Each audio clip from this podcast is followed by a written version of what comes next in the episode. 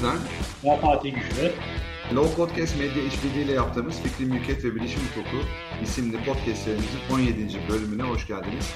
Bugünkü bölümümüzün konusu geçen hafta başlattığımız Stratejik Fikri Haklar Yönetimi serisinin ikinci bölümü olacak. Bu bölümde e, Fikri Haklar'ın stratejik yönetiminden kısaca bahsedeceğiz biz de. Geçen hafta Samir Deli Ormanlı konuğumuzdu ve orada bayağı bir şeyden bahsetti. İnovasyondan da bahsetti kısaca. Ee, biz şimdi e, bunu daha pratik açılımını sizlerle paylaşacağız. Strateji türleri neler olabilir? Dünyada en yoğun kullanılan stratejiler nelerdir? Bunları örneklerle size aktarmaya çalışacağız. Bu çerçevede e, konumuz yok. İkimiz yapıyor olacağız. Bugüne kadar hep konuklarımızı tanıttık. Bu sefer de Fatih'cim ben diyorum ki kendimizden bu bölümde bahsedelim. Madem bizler konuğuyuz bu bölümün. Ben izin verirsen kısaca kendimden bahsedeyim. Ben e, İstanbul Hukuk Fakültesinden mezunum. Liseyi Ata Koleji'nde okudum. Ve ondan sonra da stajdan hemen sonra çalışma hayatına atıldım. Farklı birkaç ofiste çalıştıktan sonra kendi ofisimi kurdum. 1998 yılından beri fikri haklar hukukuyla ya da fikri mülkiyet hukukuyla e, ilgileniyorum. Bu alanda yerli yabancı birçok firmayla çalışma fırsatı buldum. Ve konularla ilgili derinlemesine analizler yapma şansına eriştim. Ve 2006'da ofisimi kurduktan sonra Fatih 2009'da kendi ofisini açtı ve biz bir araya geldik. Ondan sonra da zaten son neredeyse 10 yıldır hiç ayrılmadan birlikte çalışıyoruz. E, ve bu alanda yazın üretmeye çalışıyoruz. Onun dışında dava vekillikleri ve danışmanlıklar yapıyoruz. Bu podcast e, serisinin ilk 16 bölümünde büyük bir keyifle yaptık. Bu noktada e, bizim kendi e, mesleki çevremiz, sektör meslektaşlarımız bize çok destek oldular. Onlara da e, buradan teşekkür ediyorum. Fatih'im senin de varsa kendine ilgili söylemek istediklerin kısaca e, bahsedersen sevinirim. Ondan sonra hızlı bir giriş yapalım istersen. Merhabalar. Ben de e, liseyi Fen Lisesi'nde okudum. Daha sonra İstanbul Üniversitesi Hukuk Fakültesi'ni e, 1992 yılında bitirdim. Askerliğimi yaptım. Stajdan sonra ben yalnız önlerden farklı olarak bir yüksek lisans yaptım. Bugünkü adıyla İstanbul Ticaret Üniversitesi'nde e, o dönem Dış Ticaret Enstitüsü diye bir e, kurum vardı. O, onun iki yıllık bir yüksek lisans programı vardı. E, orayı bildim. Orada tabii birçok farklı branşla haşır neşir oldum. İşte yönetim gibi, istatistik gibi, e, pazarlama gibi. Yine sosyal bilim ağırlıklı ama e, bu benim e, önüme farklı bir perspektif açtı. Tabii şey var yani çocuk yaşlardan beri müzikle olan e, ilgim dolayısıyla iyi bir müzik dinleyicisiyim ve e, plak ve CD koleksiyonu yapıyordum. E, oradan gelen bir merakla e, fikri ve sinayi haklara e, eğildim. Ben de Önder gibi e, 1998 yılından bu yana hukukun e, belki de en stratejik olması gereken dallarından birisinde çalışmaya devam ediyorum. E, Önder Söz zaten 2009 yılında kendi ofisimi açtıktan sonra e, Önder'le e, ilişkilerimiz meslek yanıma daha da yakınlaştı. Ve daha sonra ortaklık sürecine e, kadar gitti. Yani bu alanda çalışmayı seviyorum. E, bu alan hukukun diğer alanlarından farklı olarak benim hayatıma anlam katıyor, vizyon katıyor. E, ve ülkemiz için de içinde bulunduğumuz Endüstri 4.0 bilgi çağında bu hukukun olmazsa olmaz önemli bir yeri olduğunu düşünüyorum. E, o yüzden de bu alanda da çalışmayı e, zevkli devam ettiriyorum. Evet Fatih'cim teşekkür ederiz. Ben de seninle bu e, bölümleri çekmekten dolayı çok mutluyum. Bizim Mitote isimli başka bir podcastimiz daha var.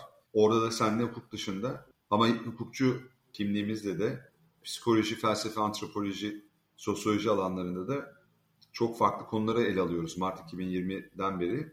Ve hiç aralık ve ara vermeden tüm mertebe her hafta orada da kayıtlar yapıyoruz. Bunlar bence bizim için çok ciddi birer gelişim vasıtası. E, o bağlamda da çok kıymetli buluyorum ve e, bunları bütünleşik olarak e, ele alıyorum kendi indimde, zihnimde. O yüzden de e, çok mutluyum. Buradan giriş yapayım ben. E, bugün biz ne yapacağız? Açıkçası e, geçen hafta Samir stratejik e, fikri hakların çatısına çok güzel değindi ve orada sadece bir e, patent vekilinin ya da bir hukukçunun hukukçu olmakla kalamayacağını, bu alanda çalışmak istiyorsa kendisini disipliner bir yaklaşımla çok farklı alanlarda da geliştirmesi gerektiğini söyledi. Söz gelimi finansal okur yazarlığı öğrenmesi gerektiğini söyledi. E, bunlar bizim için de geçerli. Önder ve Fatih olarak. Biz de bu konuda e, araştırmalar, çalışmalar yapıyoruz. Bunun dışında şirket dilini ve ticari stratejileri algılama becerisini öğrenme ve edinme ve bu anlamda bir yetkinlik kazanmak ve bu yetkinliği geliştirmek gerekiyor. Dolayısıyla hukukçu aynı zamanda da şirketin ticari projeksiyonlarında ortağı olmalı. Bu bağlamda da biz hukukçu stratejik birimin, şirketlerdeki stratejik e, birimin bir parçası olarak e, görüyoruz. Ve hatta biz e, bir iki adım daha ileri giderek şirketin yönetim kurulunda C-level'la beraber, C, yani CEO'lar, CFO'larla birlikte özellikle bizim alanla bağlantılı olarak uzman hukukçu sıfatıyla yönetim kurulunda bir koltuğu olması gerektiğini dahi düşünüyoruz. Buradan itibaren biz Türkiye'de dünyada olduğu gibi neden açıkçası fikri hakların stratejik yönetimine çok ağırlık verilmiyor? E, ilk önce bunlardan biraz bahsedeceğiz. Ve bu bağlamda da temel olarak aslında sorunlar belli alanlarda bunların üçe ayırıyoruz biz kendi içimizde Fatih ile. Bir tanesi yanlış kurumsal kültür, diğeri patent ofislerinin yarattığı yanlış kültür ve e, bir, diğeri de in-house e, yani şirket içindeki hukuk müşavirliğinin fikri hakları üzerinde stratejik planlamadaki rolünün yanlış algılanıyor olması. Bu üçlü de üçlünün e, içine girmeden önce kısaca ben aslında bu kavramdan bahsedeyim ve dünyada da bunun ne kadar önemli olduğunu ve önemli hale geldiğini aslında kısaca değineyim. Ondan sonra Fatih'e sözü vereceğim. Bir kere fikri hakların stratejik yönetimde neden önemli? Çünkü dünyada çok uzun yıllardan beri yani 1970'lerden beri her geçen yıl artarak 2010'lu yıllarda hatta 2000, 2020'li yılların başında olduğumuz bugünlerde inanılmaz önem arz eder hale geldi. Çünkü en basit ifadeyle soyut ve somut varlıklara sahip olan şirketlerin artık intangible asset dediğimiz bu, bu fikri ürünleri çok daha önem arz eder ve şirketin e, değerini e, somut tangible assets dediğimiz somut varlıklarına çok daha ötesine geçmiş durumda. Bu patentlerle vesairelerle portföyünü genişleten şirketler, işte bugün teknoloji şirketleri, startuplar bu bağlamda büyük şirketler, dijital çağa yakalamış, uyumlanmış şirketlerin e, hepsinin fikri sinayi haklar portföylerinde marka, tasarım, eser, işte yazılımlar vesaireler, patentler çok büyük bir yer tutuyor ve her geçen yılda artıyor. Dolayısıyla hem patenti, güçlü patentleri olan hem de güçlü bir markası olan şirket çok daha değerli e, fabrikalarından işte bilgisayarlarından ya da diğer demirbaşlarından çok daha kıymetli e, bu soyut varlıklar. Buradan e, burada da e, hep bir örnek e, veriyoruz. Pfizer farmasiyi e, devraldığında 2003 yılında bayağı eski bir tarih e, bu, bakıldığında ama bugün çok daha büyük e, satın alımlar oluyor. İlaç patentleri farmasyanın 31 e, milyar dolar e, tutuyor o tarihte ve Pfizer bu parayı ödeyerek patentlerinden dolayı özellikle ilaç şirketleri ikisi de devralıyor. E, bu e, şeyden e, itibaren kavramsal olarak da baktığımızda aslında şirketin genel stratejisi kapsamında bir ticari hedef tanımlaması söz konusu oluyor. Ve bu strateji bugün bahsettiğim nedenlerle soyut varlıkların yönetilmesini de gerektiriyor, içinde barındırıyor. Fakat Türkiye'de bu göz ardı ediliyor çoğunlukla. Dolayısıyla bu şeyler, e, soyut varlıklar, fikri ürünler ve bunlara e, bun, bunların e, korunduğu e, hat türleri açıkçası çok fazla önemsenmiyor. Daha kayıplarına yol açıyor. Ve bunun farkında olan şirketlerin ise e, ticari stratejileriyle uyumlu fikri hak stratejileri e, yarattıkları görülüyor. Özellikle dünyada, Amerika ve kıta Avrupa'sında en azından. Ve e, bunlar bu fikri haklar stratejilerini ticari stratejileriyle ne e, demin dediğim gibi e, örtük ve onları geliştirecek şekilde ve özellikle de dünyaya açılırken şirketi o ticarileştirme faaliyetlerini sürdüreceği ülkelerde penetre ederken açıkçası nasıl bir koruma sağlayacaklarını, e, nasıl bunları yöneteceklerini de bu stratejik belgede, fikri haklar strateji belgesinde belirliyor. Sonra da bunu şirketine indirgiyor ve şirketinde bir politik oluşturuyor. Buna fikri haklar politikası diyoruz.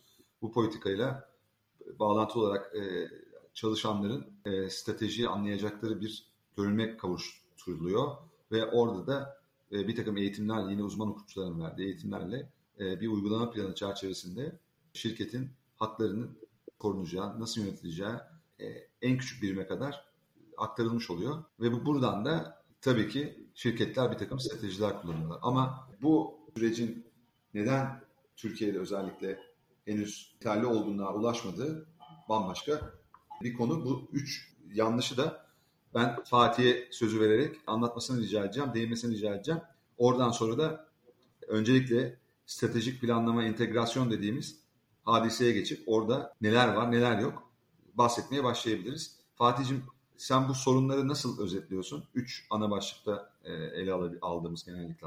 Ya şimdi zaten e, şey yok yani benim en başta gözlemlediğim kadarıyla hani içinde bulunduğumuz bu endüstri devrim, 4.0 devriminin ve işte bilgi çağının getirmiş olduğu bir takım dinamikler var. İşte bu, bu da çok tartışıldığı üzere işte inovasyon kavramını beraberinde getiriyor, inovasyon kültürünü beraberinde getiriyor. Hani bu inovasyon kelimesine de karşı çıkanlar var ama yani yenilikçi e, düşünce diyelim, işte yenilikçi fikirler bir araya gelmesiyle üretilecek ürünler e, aslında dünyada şirketler tarafından önemsenerek ticaret aracı ve rekabet e, aracı haline getiriliyor. Bu da neye yol açıyor? Katma değeri yüksek ekonominin oluşmasına yol açıyor. Çünkü bu e, fikri ürünler dediğimiz, yani ille fikri bir ürün olması gerekmiyor ama buradaki konumuz bizim iştigal sahamız fikri ürünler üzerindeki hakları koruduğu için inovasyon kültürüyle daha ziyade fikri ürün tendanslı ürünler üretilip Endüstri 4.0 ve bilgi çağında ticarete sevk edildiği için bu ürünlerin doğru bir şekilde yaratılması ve üzerindeki doğru korumanın da yapılması lazım. Bu da başta bir strateji gerektiriyor. Doğru bir stratejiyle yapılması gerekiyor.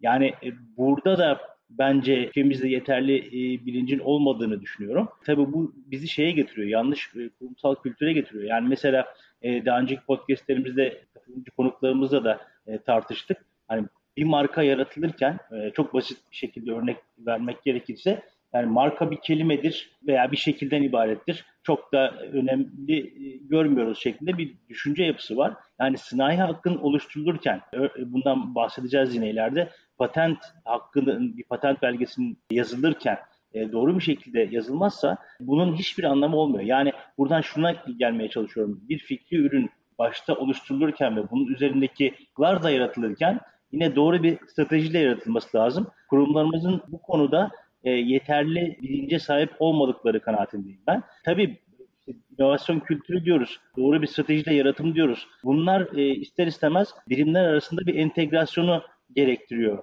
Genelde kurumlarda bu birimler arasındaki entegrasyon da eksikliği, eksikliği var diye gözlemliyorum ben. Biz toplum olarak herkes kime ne görev verilirse e, onu yapar gibi bir bilinçle hareket ediyoruz. Yani pazarlama departmanındaki kişi benim hukukla çok fazla irtibatım olamaz veya ARGE personeliyle irtibatım olamaz, olmamalı gibi bir bakış açısıyla çalıştığında e, ister istemez bu e, bilimler arasındaki entegrasyon şirket içerisinde e, oluşamıyor. Böyle bir kültür yapısı da yoksa herkes birbirinden ayrı işbirliği içerisine girmeksizin bir çalışma metodu uyguluyor. Bu da yenilikçi fikirlerin ve doğru stratejilerin oluşmasına bence engel oluyor e, diye düşünüyorum. Tabii ben birinci anlayışı, işte monopolistik davranışlar, kalıplar, kazan kazan anlayışından yoksunluk, rekabete kapalı, sadece karı düşünen, bu nedenle bloke edici ve agresif tutum ve davranışlar da bu e, yenilikçi e, fikirlerin veya doğru fikri aktar stratejisinin oluşmasını engelleyen şeyler. Dolayısıyla bu tip bakış açıları stratejik karar vericilerinde ilgi alanının dışına çıkmasına yol açıyor fikri ürünlerin veya stratejik yaratımın nasıl yapılacağı konusunda bu bilinç e, evrimli diyelim. Tabii şirket içerisinde alt sırada e, yönetilen bir fikri hak yönetimi var veya e, çoğu şirketimizde bugün birkaçı dışında fikri hak yönetimine ilişkin bir birim de yok. Tabii e, böyle bir birimin oluşabilmesi için de bir fikri hak portföyü lazım. O fikri hak portföyünün konuşmamın başında e, dile getirmiş olduğum üzere doğru bir stratejiyle yaratılıyor olması lazım. Bunların hepsi birbirine zincirleme reaksiyonla e, bağlı şeyler. Tabii o fikri ürünün de yaratılmasının altında yenilikçi bir fikir olması lazım. Yenilikçi fikrin yaratılabilmesi için o kurumda bir işbirliği ortamı, birimler arasında bir entegrasyon olması lazım. O işbirliği ortamının e, oluşabilmesi için de aslında psikolojik güvenlik ortamı da olması lazım. Yani hepsi birbirine zincirleme reaksiyonuna bağlanmış olan şeyler. O yüzden de kurumların e, hakikaten bugün dünyada farklı yabancı şirketlerle özellikle batılı şirketlerle şimdi bugün Kore olsun, Çin olsun onlar da e, fikri ürün, yenilikçi fikri ürünlerin katma değeri, yüksek katma değer yaratan fikri ürünlerin üretilmesine e, önem veriyorlar ve bu ürünler üzerindeki fikri hakların stratejik yönetimini kendi e, nezlerinde bu bilinci yaygınlaştırıp e, daha stratejik odaklı olmak üzere yönetmeye çalışıyorlar. O yüzden e, bizim ülkemizin en başta e, şirketlerimizin e, bu mentaliteye kavuşması lazım diyorum diye düşünüyorum. Yanlış kurumsal kültür yapıları e, sadece işte yukarıdan dikey yönetim şekliyle gelen işbirliğini e, birimler arasındaki entegrasyonu gözetmeyen, e, içinde psikolojik güvenlik barındırmayan, işbirliği ortamı yaratmayan e, ve stratejiden yoksun yani bizim içimize işlemiş bir sözümüz var yani kervan yolda üzülür diye. Bu mantıkla e, bakıldığında e, bizim ülkemizin yüksek katma değerli ekonomiye geçebilmesi ve bu, bugün yaşamış olduğumuz döviz darboğazından e, kopabilmesi mümkün değil diye düşünüyorum. Tabii ikinci bir etken şey var. Patent ofislerin yaratmış olduğu yanlış kültür var. Mesela yani sürümden kazanan bir takım e, patent ofisleri var bizim e, gözlemlediğimiz uygulamada örnekleri olduğunu gördüğümüz patent ofisleri. Olmadık e, masraflar e, yaptırıyorlar danışanlarına, müvekkillerine. E, mesela e, bir markada e, asli unsur, tali unsur diye iki kavram vardır. Tali unsuru siz asli unsurun e, olduğu yerde direkt olarak marka kapsamı içerisinde olsa bile koruyamazsınız. Önemli olan bir markada asli unsurun korunmasıdır. Fakat işte bu tip e, patent ofisleri e, farklı tali unsurlarla müvekkilleri bu konuyla ilgili bilgi sahibi olmadıkları için çeşitli marka başvuruları yapıyorlar. Veya patent kalifiye e, kişiler çalıştırmadıkları için orada patent sistemlerini e, doğru bir şekilde e, yazamıyorlar. Veyahut yenilik araştırması yapmayarak gerek tasarımda gerek patentte doğru stratejiler belirlenmediği için müşterilerini zor durumda bırakabiliyorlar. Mesela yenilik vasfı olmasa bile ki dünyada yenilik önemlidir. Bunu tasarım podcastlerimize dile getirdik. Bazı tasarımların yine aynı şekilde patentlerin bu araştırmalarını yapmadan patent belgeleri için başvurularda bulunuyorlar veya tasarım belgeleri için. Ta- tasarım e, gibi e, bu tip belgeler de insanların eline verildiğinde aslında e, bu kişiler bu belgelerle haklarının korunduğunu düşünüyorlar. Fakat e, böyle bir koruma maalesef araştırıldığında, işin içerisine girişildiğinde korumadan korumadan yararlanılamayacağı ortaya çıkıyor. Veyahut e, hiç şey yapmadan bir marka araştırması örnek bazında e, yapmadan direkt olarak tescil mekanizmasını işleterek e, marka tescil başvurularında bulunuyor.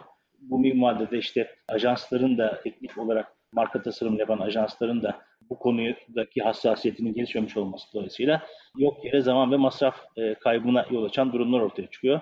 Bu bilinçte çalışmayan patent ofisleri maalesef müşterilerini yanlış yönlendirerek e, zaman ve para kaybına yol açıyorlar. Bu da hakikaten fikri ürünün korumasına ilişkin e, hakların oluşumunda stratejiden uzak bir yaklaşım sergilenmesine yol açıyor diye düşünüyorum. Bu da tabii sorunlardan, bu konuda yaşamış olduğumuz sorunların ikinci boyutunu oluşturuyor. Tabii bir başka hususta şey var. Yani bugüne kadar okumuş olduğumuz makalelerden veya işte gözlemlerimizden de edinmiş olduğumuz bilgiler bazında in-house olarak çalışan hukuk müşavirlerinin aslında Önder'in de podcast'ın başına söylemiş olduğu gibi stratejik olarak, stratejik bir birim olarak görülmemesi. Bu da başka bir sıkıntıya yol açıyor. Yani sorunlar hep ortaya çıktığında son dakika gelişmesi bazında hukukçunun önüne geliyor. Ee, bazen de işten geçmiş oluyor. Hani sorun ve sonuç odaklı bir işleyiş tarzı var kurumlarda. Ee, maalesef süreç odaklı değiller. Uyuşmazlık giderici bir pozisyonda son çare olarak e, başvurulan bir birim olarak görülüyor hukukçular. Hatta inans hukukçular kurumlarda da çok fazla sevilmez diye düşünüyorum. Devamlı bir şeylere engel olan bir kişi olarak görülürler. E, bu da son derece yanlış bir bakış açısı. Stratejik planlama sürecinde zaten e, hukukçuya hiç yer yok. Dışarıda tutuluyor. Halbuki demin de demiş olduğum gibi hukukçunun stratejik e, boyutta olaya yaklaşması gerekiyor. Yani e, aslında burada yine hukukçuyla bir şirketteki birimler arasındaki entegrasyon e, özellikle C-level'la e, olan entegrasyonu son derece önemli. Aslında bu entegrasyon da şöyle getirmiş olduğu bir şey var. Yani iki tarafta karşılıklı birbirlerinin deneyimlerinden gelişecekler aslında. Yani C-level veya başka bir departmanda çalışan kişi hukukçuyla hakikaten stratejik anlamda bir işbirliği yapsa teknik bilgiler bazında olaya stratejik anlamda nasıl bakılması gerektiğini hukukçu e, net bir şekilde idrak edecek. C-level veya farklı departmandaki özel örneğin pazarlama departmanındaki kişiyle hukukçunun bir stratejik işbirliği içerisinde girmesi halinde de o departmandaki kişi e, hukuk mantığını anlamaya başlayacak ve e, aradaki ilişki e, daha fazla gelişerek e, doğru stratejinin oluşmasına yol açacak. Fakat maalesef böyle bir kültür şu anda şirketlerimizde yerleşebilmiş değil diye ben gözlemliyorum. Bundan da sonra hukukçunun yani özellikle benim de işte marka başvurularında başıma geldiği üzere risk var bu başvuruda dediğimde e, kolay kolay yani vermiş olduğumuz hayır yanıtı da maalesef kabul edilmiyor veya kabul edilmek istenmiyor, görmezlikten geliniyor. Bu daha da e, dallanıp budaklanacak bir başka sürecin oluşmasına yol açıyor. Evet. Fatih'ciğim gayet güzel özetledin.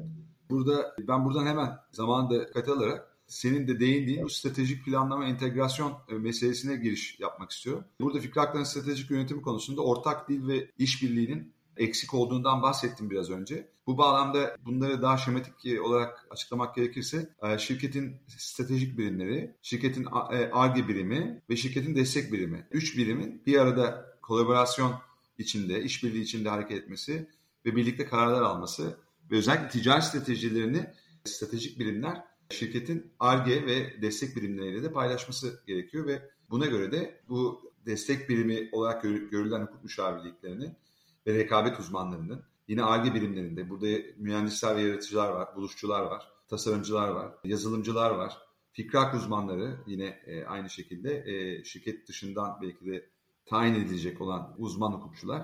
Bunların ticari stratejilerle uyumlu e, fikrak çözümleri e, işte farklı biraz sonra bahsedeceğimiz ofansif defansif stratejilerin hangilerinin iyi olacağını duruma ve koşullara göre bakarak her olayı kendi koşulları içinde değerlendirerek bir sonuca varmasını şirketi sağlayacak. Bu bağlamda da çok güzel birkaç örnek var. Bizim burada paylaşmak istediğimiz. Bunlardan iki tanesi iyi örnek, bir tanesi kötü örnek. Bu kötü örnek, ben kötü örneği vereyim. İyi örneği Microsoft Kinect örneği var. Fatih'cim sen onu anlatmayı seversin. Ben sana onu sözü veririm orada. Bir de Ferrari'nin Testarossa modeliyle ilgili bir hikaye var. E, onu da ben anlatırım istersen. Bu Volkswagen ve Rolls-Royce arasında bir ve BMW arasında bir 98 yılında bir hikaye gerçekleşiyor. Şey Rolls-Royce motor hem uçak hem de araba işinde uçak motorları yapıyor hem araç üretiyor ve çok değerli marka hala da öyle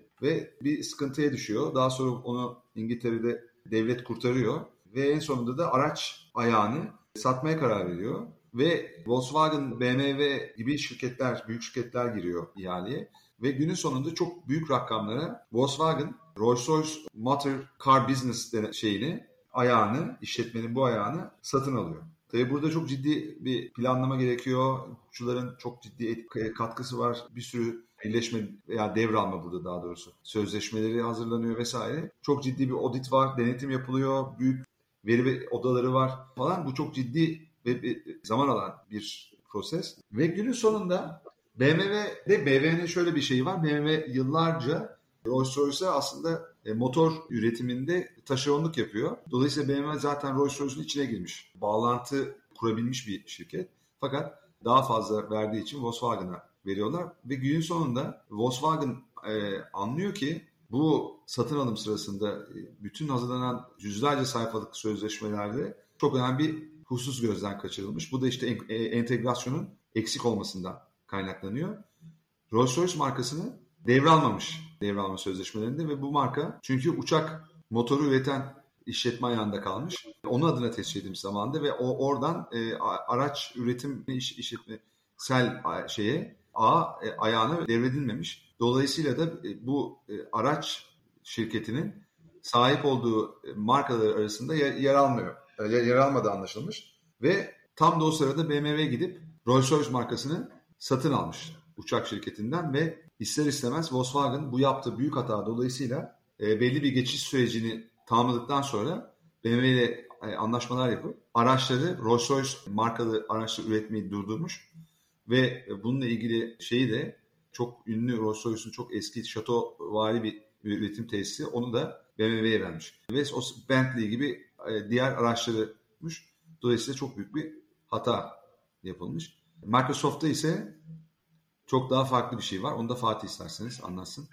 Yani bu Rolls Royce markası nerede diye o kadar yoğunluk içerisinde bir sormamış. E, çok basit bir soruyu sormamış diye gözlemliyorum sen anlattığın şeylerinde.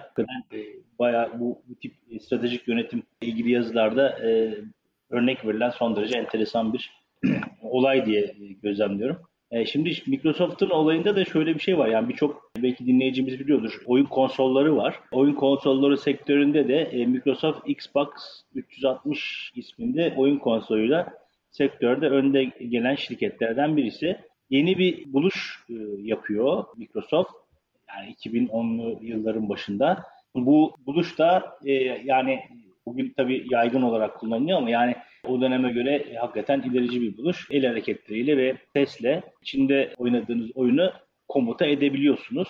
Buna ilişkin olarak birçok farklı patent başvurusunda bulunuyor Microsoft. En başta tabii bu fikri cismani hale getirdikten sonra doğru hak stratejisi nedir? Bunun üzerinde e, bir strateji e, uygulamaya çalışıyorlar ve patentlerle bu ürünü doğru bir şekilde koruyacaklarını düşünerek yaklaşık 600 tane patent başvurusu yapıyorlar ve bir yönüyle bu ürünün etrafına bir patent duvarı, patent çiti oluşturuyorlar. Tabii e, çok güçlü bir fikri ve sanayi hak koruması yaratmış oluyorlar bu sayede. Tabii bunun şey gibi yapmıyor. Microsoft yani e, Volkswagen gibi markayı e, nerede bu marka şeklinde bir soruyu daha sonradan sormayacak şekilde marka üzerine yoğunlaşıyor. Yani bu ürünün bir de markası olması lazım diyor. Ne olabilir bunun markası? Bununla ilgili olarak çeşitli şeylerle, e, IP uzmanlarıyla, fikri hak uzmanlarıyla, teknoloji liderleri ve iş yöneticileri bir araya giriyorlar. E, aynı patent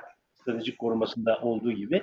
E, burada bir işbirliği var. Karşılıklı fikir teatisi var ve e, bu tipler bu işbirliğiyle bu ürünün ismi ne olur? 90 tane isim üretiyorlar ve bu 90 ismi aradaki e, tartışmalarla fikir teatileriyle 8'e indiriyorlar. Bu 8 ismi de dünyanın birçok ülkesinde tescil ettiriyorlar ve bu isimlerin belirlenmesinde de ve araştırmaların yapılmasında da e, yine yüzden fazla şirket dışında çalışan uzmanlardan, fikri uzmanlarından e, görüş alıyorlar ve en sonunda da Kinect isminin uygun olduğunu düşünüyorlar. Dikkat ederseniz e, hep bizim e, marka ile ilgili podcastlerimde söylemiş olduğumuz üzere bu isim ürünü tasvir eden bir isim değil. Hiçbir alakası yok ürünle, oyun konsoluyla. O yüzden de üzerinde hakikaten e, araştırılmış, hukuki risk analizleri yapılmış ve başvuruların olumlu sonuç alınacağı kanaatine getirdikten sonra tek isme indirilmiş. Hatta 8 isim ne olur ne olmaz diye onların da tespit alınarak e, yaratılmış bir fikri hak stratejisi var. Doğru bir fikri hak stratejisi diye ben burada gözlemliyorum. Ve en sonunda bütün her şey bitiyor. Ürün yaratılıyor, piyasaya sürülüyor. Doğru e, hak stratejileri oluşturuluyor.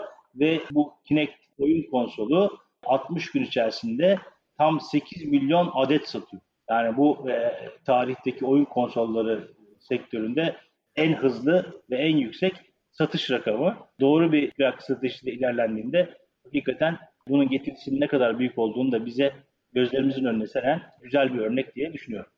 Evet. E, Ferrari örneği de çok enteresan. Ferrari, Ferrari örneğinde e, Amerika'da olan bir şey bu. Ve 1980'lerde oluyor. Ferrari'nin Testarossa modeli inanılmaz ünlü ve hala da aslında var olan bir model. Ve çok sınır sayıda üretilen e, limited edition diğer araçları gibi o da. Ve 1980'lerde bu araçla ilgili ve de çok az sayıda ürettiği için de çok ciddi anlamda da pahalı araçlar bunlar. Bu taktiği aslında Ferrari'nin Roberts Company diye bir araç e, üreten ve satan bir şirketin sahibi de Carl Roberts diye birisi. Bu Ferrari Testarossa'nın o dönemler 230 bin dolar civarında satış bedeli var bu aracı. Bunu alamayacak olan tüketicilerin aynı görünüme sahip, aynı dış kaportaya sahip, kabuğa sahip bir araç e, nasıl yaratırım diye düşünüyor ve birebir bu şeyin fiber glass kaportasını yapıyor ve birebir aynı görünümde satışa sunuyor ve 8500 dolar gibi bir rakama satıyor. Ve tabii bunu görünce de açıkçası ki bunun dışında da başka araçları da yine aynı şekilde e, yapıyor bu adam. Ve işte Chevrolet Corvette'ler, Pontiac'lar vesaireler de böyle. Ve en sonunda Ferrari bu Carl Roberts'ı durdurmak istiyor. O dönemde herhangi bir faydalı modeli veya orada faydalı patentleniyor veya tasarım patenti yok Amerika'da. Yani Ferrari şirketinin yok. Evet, Ferrari şirketinin yok ve Amerika'da yok ve de bir yine bir eserden doğan bir hak da o dönemde yok. Ve burada önemli bir diğer detay da Robertson bu aracında Ferrari'nin logosunun ve isminin de kullanılmıyor. Marka ihlali diyor. Dolayısıyla marka ihlali de burada mevzu bahis edilemiyor. Ve daha sonra da bu Amerika'da aslında bence önemli olan bir argümana sunuyor. Diyor ki taklide karşı Tessiosa tasarımı, araç tasarımı ticari elbise denen trade dress denen bir doktrin var. Kolay değil. bir e, ürünün ambalajının ya da tasarımının ancak ve ancak şirketle özdeşleşmesi halinde bunun üçüncü kişilerle kullanı, üçüncü kişiler tarafından izinsiz kullanımını marka vesaire diğer hakların olmadığı bir dünyada aslında bizim Türkiye'deki hak sekabet hukukunda biraz daha örtüşük düşünülebilir. Olmadığı bir dünyada e, bu ticari elbise doktrinine veya müessesine dayanarak kullanımı, haksız kullanımı durduruyorsunuz. Ve bunun için de bir şart var. Ticari elbisenin kesinlikle fonksiyonel olmaması gerekiyor. Ve bunu da kanıtlaması gerekiyor Ferrari. Ferrari tabii şeyi de görüyoruz. Ferrari aslında kendi içinde de oldukça entegre bir işletme. Angelo Bellei diye bir İtalyan şey var, tasarımcı var. 1964-75 yılları arasında Ferrari'nin yarış arabalarını üretmiş ve bu Testarossa'nın da dizaynını, dış e, dizaynını yapmış. Ve dolayısıyla da bununla ilgili de o dönemlerde bir takım aslında tasarım günlükleri falan tutulmuş. Orada da hepsi tarihli vesaireli. Orada da Angelo e, Bellei bunun tamamıyla estetik kaygılarla Testarossa dizaynının yapıldığını, hızına ilişkin çok süratli bir araba tabii. Hızına ilişkin hiçbir fonksiyon, ek fonksiyon sağlamadığını kanıtlayacak bir sürü şeyi yazmış ve e, şeyini matematiksel olarak ortaya koymuş ve bunu da geliyor tanık olarak Amerika'da paylaşıyor, belgeleri sunuyor ve böylelikle e, şeyi bu Roberts'ın bu fiberglass dış e, kaportayı taşıyan araçları üretmesini ve satmasını durdurmaya yönelik bir tedbir kararı veriyor. Yani burada şu deniyor, bu e, araçların şeklinin fonksiyonel olmaması ve bu sayede ticari elbise konu dayalı olarak bu şeyi durdurması, rekabeti ve bundan bir lisans bedeli devşirebilmesi çok zor. Ancak bunu Ferrari gibi bir şirketin kendi içindeki entegrasyonuna yani hukuk departmanının ve yine ARGE biriminin orada bu şeylerin geliştirildiği biriminin çok yakın dirsek teması ile çalışıyor olmasının büyük bir katkısı olduğu ortaya çıkıyor. Ee, yoksa böyle bir ARGE pazarlama ve fikri haklar kararlarının çok sıkı bir şekilde birbirine entegre olmadığı bir dünyada herhangi bir şir şirketin de e, fikri haklardan kaynaklanacak yararları elde edebilmesi mümkün e, olamazdı deniyor ve hakikaten bu örnekte enteresan bir örnek olarak karşımıza duruyor. Yine işbirliğinin önemini burada anlıyoruz sanki. Evet çok çok ciddi anlıyoruz. Buradan da hızımızı almışken stratejileri, fikak yönetim stratejilerine değinelim. İki tip strateji var. Ofansif ve defans stratejiler. Bunların isimlerini verelim bu bölümde. Sonra birkaçına vaktimize el, el verdiğince değinelim. Ofansif stratejiler market gücünü kullanmak bir tanesi. Diğeri herkesin bildiği satış, devir. Üçüncüsü lisanslama. Dördüncüsü bizim en çok sevdiğimiz işbirliği, kolaborasyon dediğimiz metot. Bir diğeri bağışlama. E, o da enteresan tabii. E, yerine göre aslında e, patent sahibi ve patentleriyle çok ciddi iş yapan e, şirketlerin bilerek e, yapıp üçüncü kişilerin aslında o ürünü geliştirmelerini ve e, ve hatta bir şekilde patentlemelerini engelleyecek. Çünkü yenilik kriteri vardı patentte hatırlarsanız. Bir davranış olarak da gözükebiliyor. Şimdi bunlardan Fatih'cim ilk ofansif strateji market gücünü kullanmak. Bu bağlamda sen neler söylemek istersin? Bir onları istersen söyle. Orada da örneklerimiz var. O örneklere de değiniriz. Burada tabii şey market gücünü, rekabet gücünü ne şekilde kullanacağına karar vermesi gerekiyor şirketin. Yani elinde bir şey var, bir ürün var, bir ürün var belki. Bunu e, en başta söylemiş olduğumuz gibi e, hangi haklarla koruyacak? hangi stratejiyle korumaya çalışacak? E, mesela yani çok bir örnek e, Coca-Cola'nın üretim formülü. Bu büyük bir sır. Bunu şirkette çalışan üst düzey yöneticiler dışında bilen de yok. E, hatta e, çok büyük bir kasanın içerisinde saklanıyor bu Coca-Cola ve e, bir sır olarak saklanıyor. E, buradan da e, anlıyoruz ki Coca-Cola bu üretim formülünü bir ticari sır olarak korumaya karar vermiş. Yani e, burada şirketin elinde olan bir ürünün ne şekilde bir ticari sır olarak mı koruyacak yoksa bir patent mi alacak buna? Çünkü patent olarak aldığında evet yani belli bir süreliğine kendisine patent hakkı sağlanıyor. Fakat bir yönüyle de e, patent koruması belli bir süreye bağlı. O süre sonunda da o e, patent kamuya mal oluyor. Yani o patenti bir basamak olarak kabul edip bir ürün veya bir ürün üzerindeki patentle korunan hakkı daha da geliş o hak sayesinde, patent sayesinde daha da geliştirmesine katkıda bulunulsun ve teknoloji bu yönüyle gelişsin şeklinde bir kamuyu da gözeten bir şey var orada, fayda var. Patent koruması bir yere de kamuya da ifşa demek. O yüzden de bu e, o şirketin market gücünü etkiler mi, e, etkilemez mi? Tabii ticari sır olarak korumaya karar verildiğinde de bunun da ister istemez maliyeti oluyor. Yani patent korumasının da ticari sırında e, maliyetleri var. Bunlara da dikkate alıyor lazım. Yani ben bir kasada bu sırrı saklıyorum e, tamam bundan sonra benim herhangi bir maliyetim yok diye düşünülemez. Çünkü o formülü uygulayacak teknik insanlar var. Bir şekilde o formülü paylaşmanız lazım.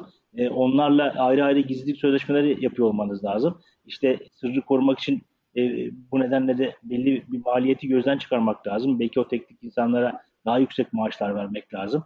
E, o sırrı daha fazla güvenceye almak için gibi e, bir takım maliyetleri oluyor. Tabii bir de şey de var. Yani hep e, şey diyoruz, e, e, ekosistem, diye biz bu konuyla ilgili sunumlarda, üniversitelerde veya çeşitli yerlerde sunumlarda bulunurken ekosistem, ekosistem farkını anlatmaya çalışıyoruz. İşte ekosistem içerisinde işbirliği var, stratejik bakış açıları var, plaklar bilinci var.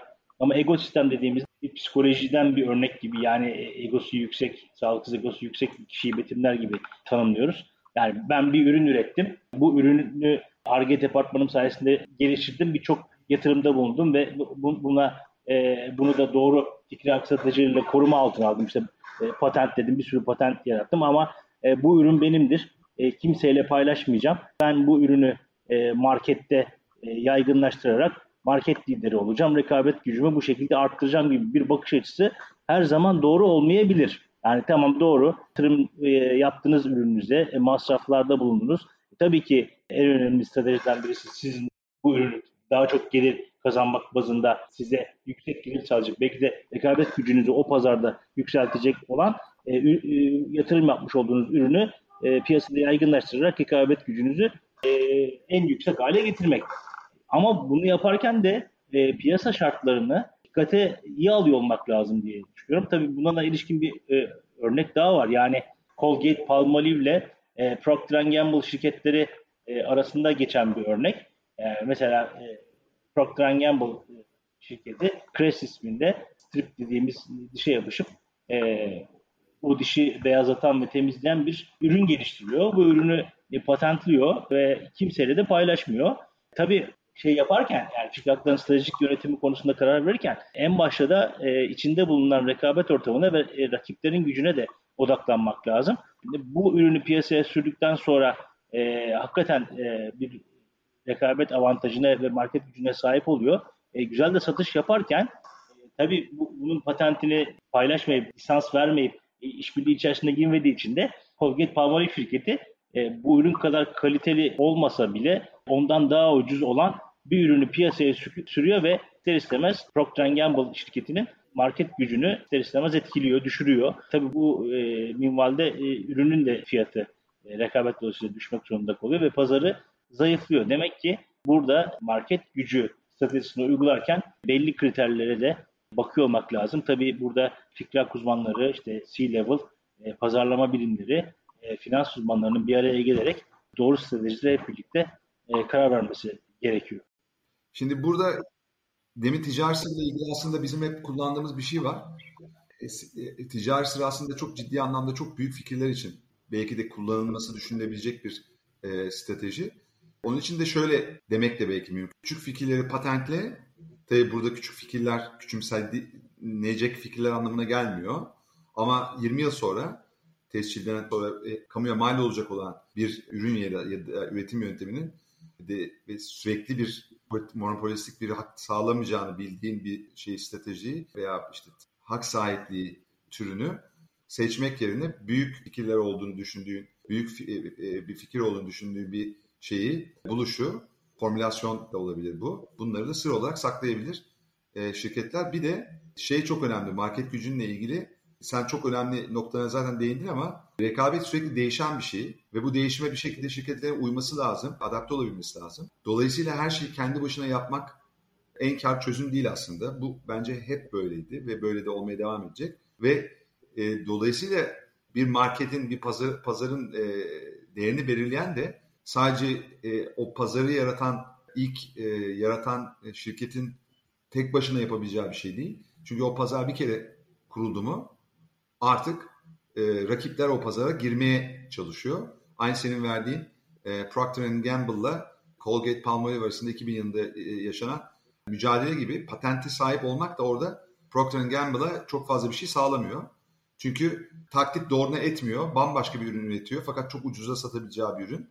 Aynı etkiyi de tam göstermiyor. Fakat e, e, pazar fiyatı düştüğü için çaresiz kalıyor. Patentliye teca- dayanarak tecavüz davası açamıyor orada. Dolayısıyla bunları çok iyi rakiplerin market değerini belirlediğini, marketi yaratan, pazarı yaratan şirketin küçümsememesi ve bunu aklına tutması gerekiyor. Burada da senin yine bence e, bahsedebileceğin network etkileri ve tamamlayıcı ürünler pazarının zayıflaması ile ilgili de önemli bir şey var. Yine market gücünü e, kullanırken dikkat edilmesi gereken stratejik.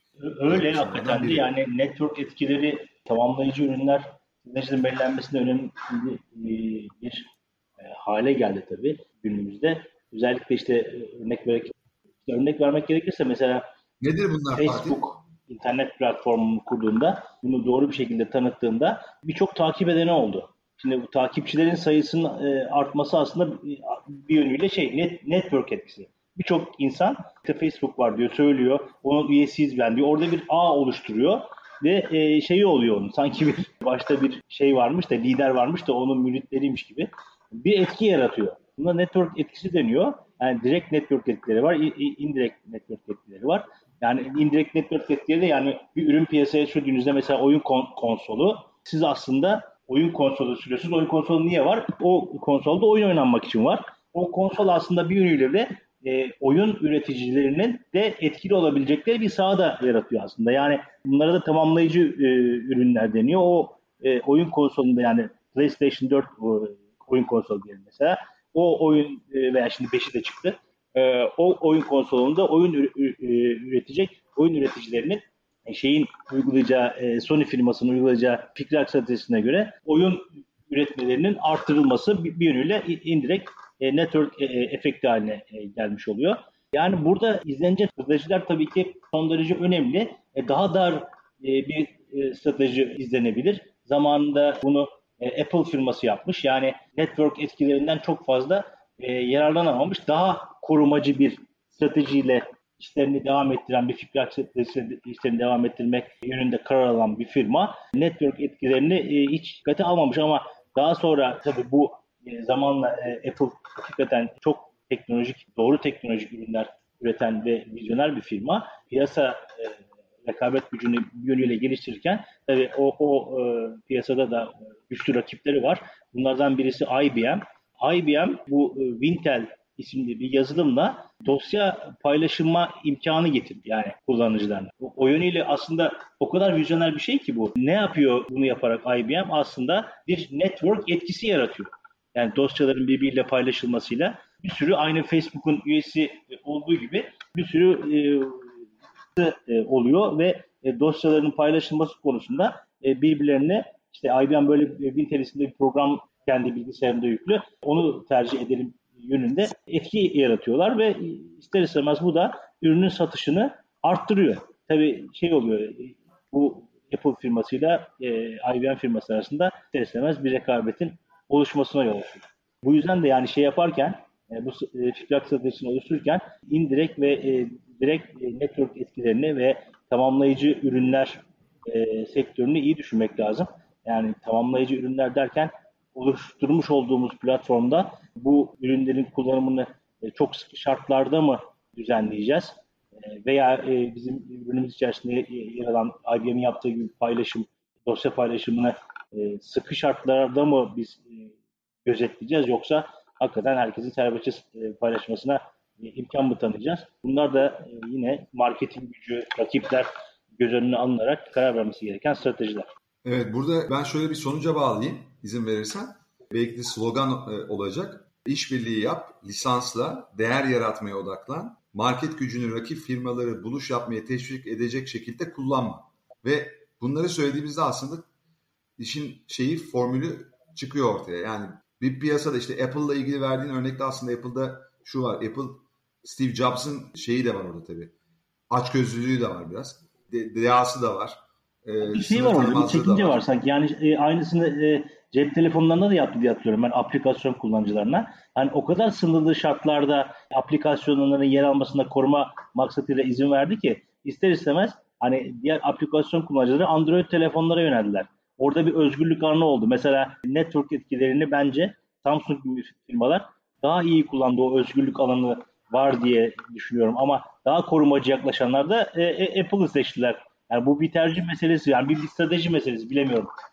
Evet şimdi gelecek e, bölümde anlatacağımız Apple'ın diğer hikayesinin de iPod hikayesi var biliyorsun. O da kolaborasyon. Evet, o da, o da yine evet. sıkı başlatıp sonra yumuşattığı bir süreci yaşıyor. Burada işte Steve Jobs'ın bu aslında arayüzü, grafik tasarımı inanılmaz e, şey. E, dizaynı e, şeylerin, bilgisayarların çok farklı, çok modern ve çekici imajı çok yüksek. Bunları tabii Steve Jobs'ın en önemli özelliği zaten o. E, yani aslında bir grafik tasarımcısı. E, her ne kadar üniversiteden mezun olmayıp Stanford'da misafir öğrenci olarak girip e, derslerde bu alanda ilk akademik şeyleri al, almışsa da sonradan kendisi çok geliştirip bu alanda Apple'ı yaratacak düzeyde bir şey e, oluşturmuş. Tabii tek başına yapmadı bunu. Arkada çok ciddi bir beyin takımı vardı. E, ilk ortağı da hatta ismini şu anda unuttum. O da çok kıymetli bir adam. IBM de zaten hep rekabet halinde oldular. Ama e, şey açısından bak IBM de çok kurumsal ve çok aslında rigid bir şirket. Ama Apple gibi şeyi tamamen kapatmaya çalışıp aslında orada fiyatı yüksek katma değer e, yarattığı bir ürün vücuda getiriyor. Teknolojik bir ürün ve bunu en yüksek fiyattan e, satmak istiyor. Onun için de e, sınırlı e, şeyi buradaki özellikleri sadece burada bulabilirsiniz diyeceği bir dünya yaratmak istiyor. Dolayısıyla da e, bugün kuyruklar oluşmasının nedeni de Android e, telefonlara rağmen bence bunda yatıyor aslında. E, kısmen e, rigid kısmen daha esnek bir tutum sergileseydi en başta iyi olur. Sonra hatta e, yönetim kurulundan çıkarıyorlar. Yönetim kurulu kendi şirketinden çıkarıyor Steve Jobs'ı. Ondan sonra tekrar geri dönüyor. İşte o Pixar dönemi falan var. Sonra da işte bizim bahsedeceğimiz gelecek e, bölümde e, daha kolaboratif bir şeye dönüşen iPod'u yaratıyor.